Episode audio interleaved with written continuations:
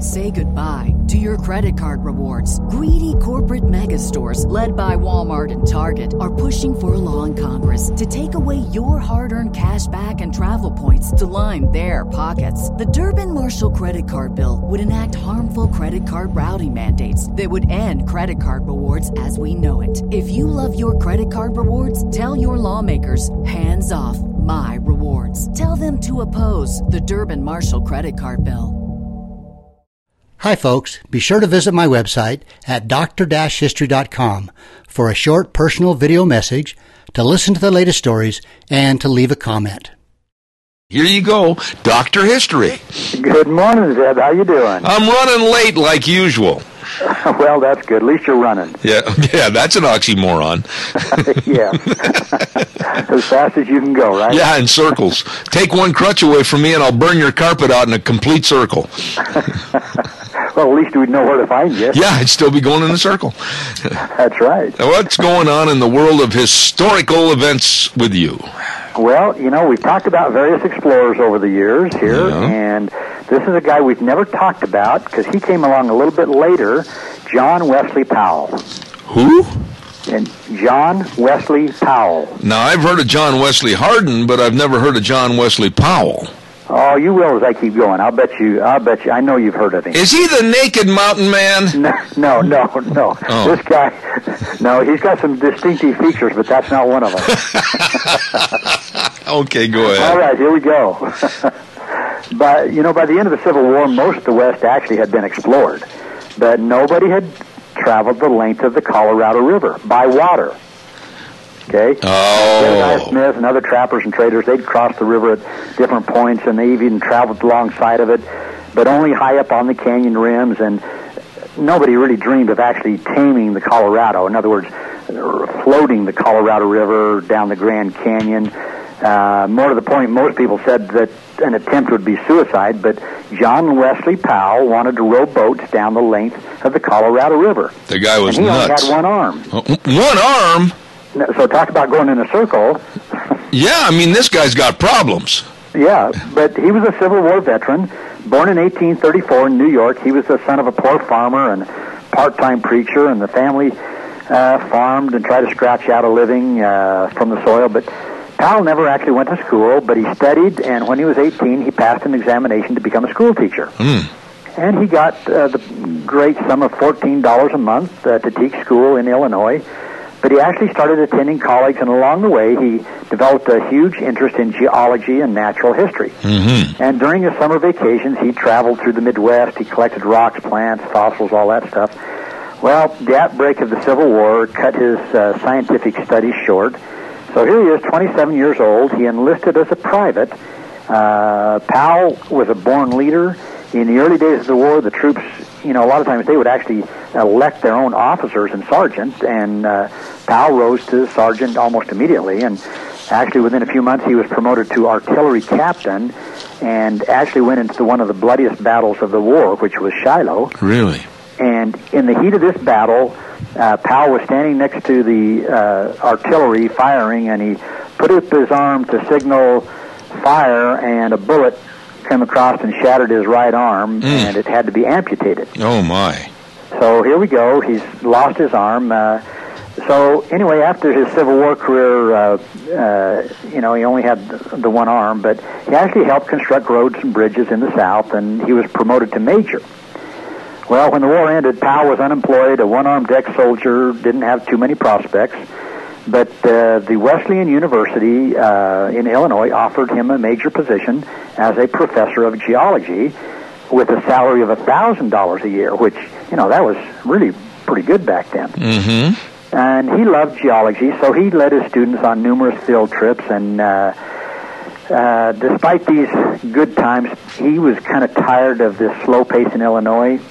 And uh, several notable explorers had led surveying expeditions across the western states, but uh, he wanted to play a part in these uh, these explorations. So, with none of the contacts or financial backing of the great explorers of the day, Powell managed to convince the War Department and the Smithsonian to provide him with equipment to venture into the Southwest.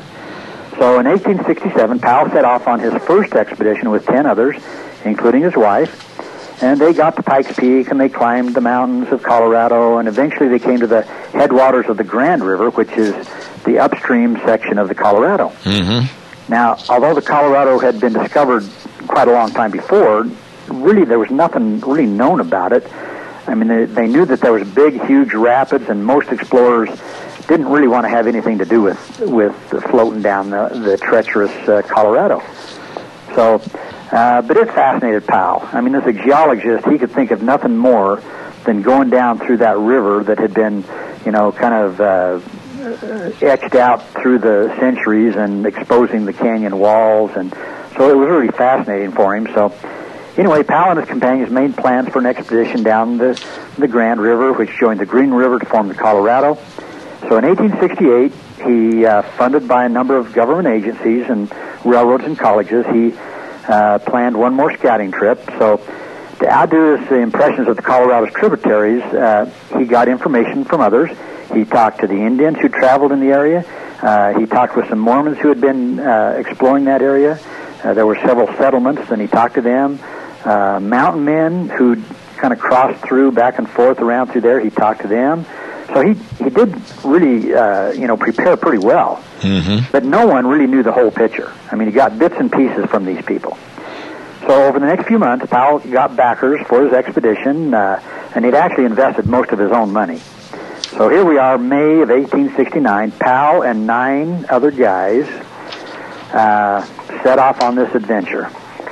Now, in, in fact, including one of his own brothers, a guy named Walter. But they had four wooden boats, uh, and they set out at Green River, Wyoming. And they intended to travel about 800 to 1,000 miles downstream, first on the Green River, then on the Colorado.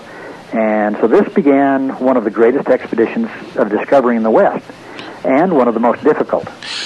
Now, Powell had actually designed these boats himself. Three of them were about 21 feet long. The fourth was only about 16 feet. And they left Green River uh, in southern Wyoming and carried provisions to last about 10 months. And he kept a detailed journey of uh, journal of all the trip, and they made uh, scientific measurements. Uh, he was constantly on the look for specimens of rocks and fossils.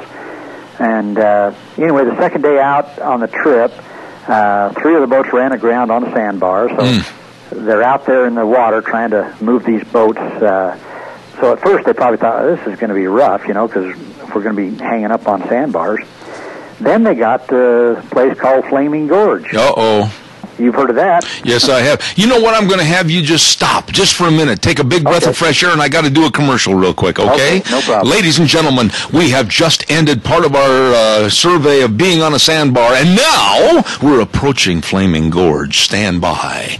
Don't forget Whipple's Book Plaza at 222 West 11th Street in Burley. I know that Dr. History's been over there. Then you can uh, stop by and catch all the Christmas spirit with a copy of the new movie called Christmas Oranges on sale for just $16.99. Get a start on all your Christmas shopping right there at Whipple's Book Plaza. Books, they've got all new and used over 250,000 books. You better believe it. It's amazing.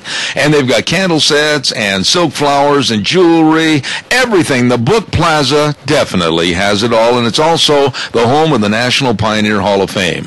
Whipple's Book Plaza with our dear friend Colonel Dale Whipple, 222 West 11th Street in Burley, wishing you a very Merry Christmas. And now, ladies and gentlemen, before our commercial break, our uh, group was traveling down into the Flaming Gorge. Okay, now keep in mind, if you picture in your mind the map of uh, this whole area, we're just barely getting started. Okay.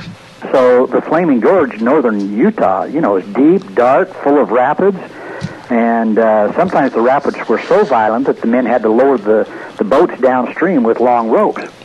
And throughout the first few weeks, they actually had plenty to eat. They had they shot grouse and deer and mountain sheep, and uh, you know, as they went along, it, it wasn't too bad. Uh, they saw, but as they kept going, they found fewer and fewer animals to shoot to eat. So things were starting to get a little bit uh, scarce. But uh, uh, anyway, uh, June 8th, they came down through an area called uh, the Canyon of Lodore, and I couldn't find it on the map, but uh, they could hear the roar of the rapids, and they could see the mist rising above the surface, and it would actually be one of the worst stretch of rapids they had yet encountered. And the river dropped 10 feet in some places and 20 feet in others, and uh, you know, I mean, these little boats were swirled through the rapids and over the falls, and I mean, the oarsmen worked hard to keep these boats headed downstream and away, and away from the rocks, and the others were frantically bailing water. And I mean, you've been over here to the Caldron Linn. Oh That's yeah. Got to be, I'm going to guess at least 20 feet. Just just a guess. Oh yeah, at least, and I'll tell you what, that scares me to death. You know, when you think about these early explorers, and really, once they're there, there's no getting away from it. Oh man, that was dangerous. Yeah. Well, then one of the boats uh, came down through the rapids. It filled with water, crashed into some rocks, and crumbled. So Uh-oh. the men inside were thrown into the water, and all of them made it to a, a small kind of sandbar. And one of the other boats came over and rescued them. So now we've got ten men with three boats, uh, but they'd lost about two thousand pounds of supplies. Oh, my Food, goodness. Clothes, ammunition, cooking gear. Yeah. So the party decided that they would portage around what remained of those rapids, and uh, for four long days they would haul their gear back and forth, up and down, uh, and the boats to get them below the falls. So, and then they had to drag each boat and lower it downstream. I mean, it was a lot of work. Did they manage to salvage anything as far as did anything float that they could get downstream later on? You know, I don't know. They, it doesn't say that. I, you know, I'm assuming some of that stuff would have probably washed ashore. Yeah, but all their guns and everything had to go, didn't it? Oh yeah, yeah, ammunition that would have gone Yeah. right to the bottom. Yeah. So, but anyway, finally it widened out into the Colorado, and by now they'd been traveling a month, and uh, at, this point they came to a place where they hiked out of the canyon and went to an Indian village. Uh, you went to Indian village, and they got some more supplies. Uh, and I know we're running out of time, and I'm run still got more to go here, but This may be a two-part story with Doctor History. Oh, I think I can get through it. Okay. fast. Uh, anyway, the the eastern people thought that uh, these guys had drowned because they hadn't heard anything about them. Uh, Well, didn't they have cell phones? Uh, they must have lost them in the water. Oh, okay. So by now they'd been five weeks and they went about 300 miles, but the rest of the journey was going to be even worse and harder. So um, turn the page. Okay, here we go. Uh, on July 6th, some of the men got really, really sick because they'd they'd found an abandoned garden and they uh, that somebody had planted and they ate some of it and it was bad. They they got really sick. Oh, that's interesting to know right before lunch. Yeah, but then another day, the the waves swamped another boat, and they lost more of their gear. Oh my. Uh, stuff swept away, and uh, then they got to an area where the water was kind of slow, and then they had to row. So now they traveled almost 400 miles, and they came to the main part of the Colorado. And this, no one had ever traveled it. No maps existed. Well, on the very first day on the Colorado, one, another one of the boats swamped, and the men lost more supplies. Uh, it was hot. I mean, they were cold. I mean, I mean, you know, they wept all the time. Uh, anyway, they managed to shoot a couple of mountain uh, desert sheep, and that helped them a little bit. But the rapids were getting worse, and every day they started portaging around these uh, to keep from drowning and losing more gear. Uh, so now they've been traveling for about ten weeks. Well, uh, early one day they uh, lost another sack of flour. Now they're down to hardly any food. Uh, you know, it, so it, it's getting rough on these guys, and they're they're not real content with this. Um, anyway, they actually encountered a small group of native Indians, who, and they got some melons and vegetables, and that helped. Yeah. But here they've been going now for about three months. Well, three of the men decided to quit. Said we've had enough. So they climbed out of the canyon. Now there's only six explorers left. Now, whereabouts are they that they climbed out of the canyon? You know, just from what I'm gathering, I'm thinking it's down around into Arizona. Okay. All right. So they, the, anyway, the party pressed on. Oh, and I forgot to tell you earlier, I skipped over a part. One of the guys did drown Uh-oh. uh, back earlier when when that first boat went under. They did lose a guy. Okay. So anyway, um, then on August 29th, without warning, the rapids disappeared and they'd made it. They became the first to explore the length of the Colorado. They came out of the canyons and uh, through a broad desert, and here was a group of Mormons that lived next to the river, and they looked up and saw these guys coming down the river and thought, "Where in the heck did you guys come from?" Mm-hmm. And the ironic thing is, the three men that had left and climbed out, they got killed by Indians. Uh oh. See, what had happened is there had been some white men that had killed some Indians, and so when these guys came out of the canyon and were walking along the desert, the Indians assumed that these were the guys that had killed their uh, the Indians, and so they killed these three white guys. So obviously they they never made it. Stay with your boat even if it doesn't float. That's right. That's right. But John Wesley, Wesley Powell was an instant celebrity, and uh, actually in 1871 he did the trip again. the guy was nuts. he was nuts. You know, he died in 1902 at the age of 68. But you know, before he did this, like I say, he, I think he was really well prepared because. Uh, as compared to guys like Zebulon Pike and some of those guys. There you go. You got to run down Zebulon Pike, my namesake. yep, always got to cut him. Well, I just should have said Pike. There you go. but because uh, he'd actually, Powell had actually floated down the Missouri, he'd floated down the Illinois River, uh, he'd uh, but nothing with rapids like what we're talking about. Well, I was going to say the Illinois River. Come on, give me a break. I've floated down the Illinois River for heaven's sakes. Yeah, I mean those those places are nothing compared to what we're talking about. Yeah, and, you can I, look it up in the history book. Zebulon Bell. yeah. Well, you know, I floated down the middle fork of the uh, salmon, and I floated down the Lochsa uh, River, and man, they are exciting, fun whitewater trips. Uh, but my friends that have, and I've got a friend right now that's on the Colorado floating, and uh, he's this is about his third time, and he said it is just uh, about nothing to compare with it. Tell him not to climb out of the canyon. Somebody will shoot him. Do not leave the canyon. of course, the stuff they have now, you know, is uh, so much better. I mean, the the rubber rafts, of course, and the kayakers, and you know, it's it's a whole different ball game now yeah. compared with you know, a wooden boat, when it hits a rock, that's it's it's pretty well done. Nothing gets so. by you, Doctor History. but uh, anyway, that's John Wesley Powell, and it, I've heard about him and read about him, but I thought, you know, I've never told you about him. So now you're going to tell me that that's what they named, or who they named Lake Powell after. You know, that could just be a real coincidence, but I think you're right. Thank you, sir. See, that just lets you know that I'm listening. you're you're a very astute listener. Yes. and besides that, it's my program. Just agree with me. well, that's true. He did pretty anyway, good with a guy with one guy, arm. You know, to I mean, I've I came out of a boat uh, floating down the Middle Fork, and even going down with a life jacket on, you get sucked under and spit out and uh, I've got a great respect for whitewater rafting. I didn't like it. I went uh, I went down the river of no return, and I made a vow that uh, I would never be that stupid again. Well, it's not forgiving. No, no. You know, and no you know, it seems like almost every year we hear of somebody that uh, doesn't make it. Well, I tell you what, uh, while we were about 10 feet under the water and bubbling and watching fish swim by my ears, I thought to myself, there is a much better time on dry land. Yeah, stick to golf. Yeah, there you go. hey, you did a good job on that, talking about old Powell, the one-armed uh, yeah. geologist. I like that. And, and he, he would actually climb up the cliffs to study the rocks and the the specimens and one thing and another.